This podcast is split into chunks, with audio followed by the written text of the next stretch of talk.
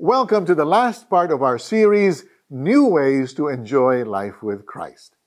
Today we will learn how to rejoice gaya ng paalala ng Divo natin ngayon. This is the day.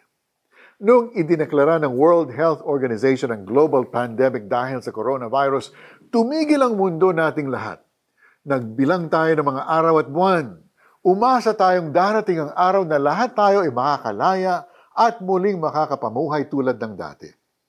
Dahil ikinulong tayo ng pandemya sa apat na sulok ng ating mga bahay, nakaranas ang ilan sa atin ng iba't ibang mental, emotional, and spiritual struggles.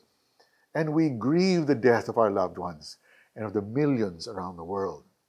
For most of us, it was indeed one of the most heartbreaking seasons of life we have ever experienced.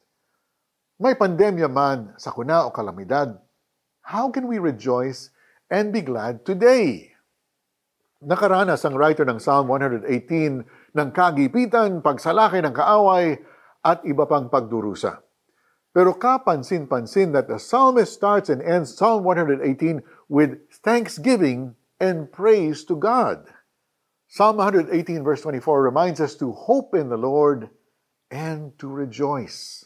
May pinagdaanan man tayong mahirap at madilim na sitwasyon ngayon o mararanasan sa mga susunod na araw, we can still find ways to enjoy life with Christ.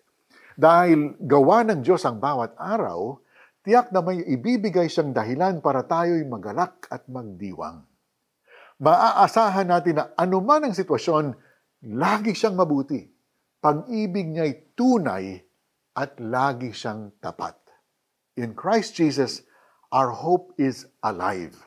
Today may be good or it may not be, but we can still live it proclaiming with the psalmist, This is the day the Lord has made. We will rejoice and be glad in it. Manalangin tayo.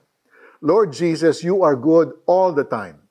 Open my eyes to recognize your loving kindness each day. I put my hope in you, Lord. Amen. Paano po natin apply sa buhay natin? Basahin po natin ang buong Psalm 118. Pagkatapos, i-memorize ang verse 24 ipaalala mo sa iyong sarili na sa kabila ng hindi magandang pangyayari, lagi kang may makikitang kabutihan ng Diyos.